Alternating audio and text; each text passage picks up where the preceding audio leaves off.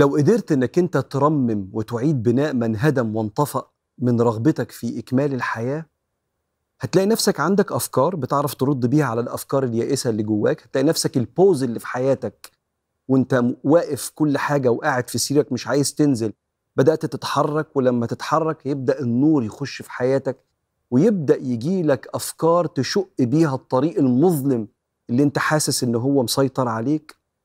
وهيحصل لك 3 حاجات. حاجة الأولانية، هتخرج من سجن مظلم مكتوب عليه من بره ماليش نصيب في السعادة في الدنيا.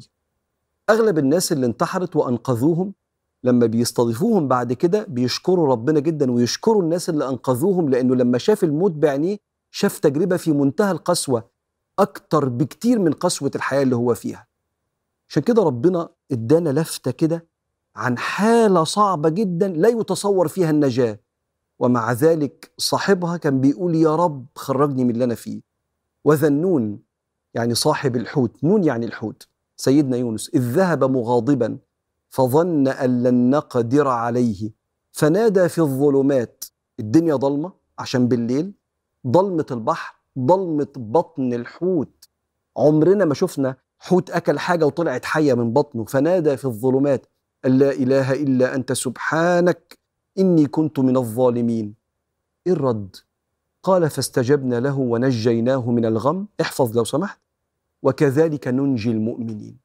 فلو سمحت، ده اللي هيحصل لك لو انت قعدت بناء وترميم اللي اتطفى من رغبتك في إكمال الحياة. حاجة التانية، هتنجو من فعل عبثي. بعض الناس بيبقى عايز ينتحر عشان يعاقب ناس، يقول لهم شفتوا عملتوا فيا ايه، فيعيشوا بحزنهم.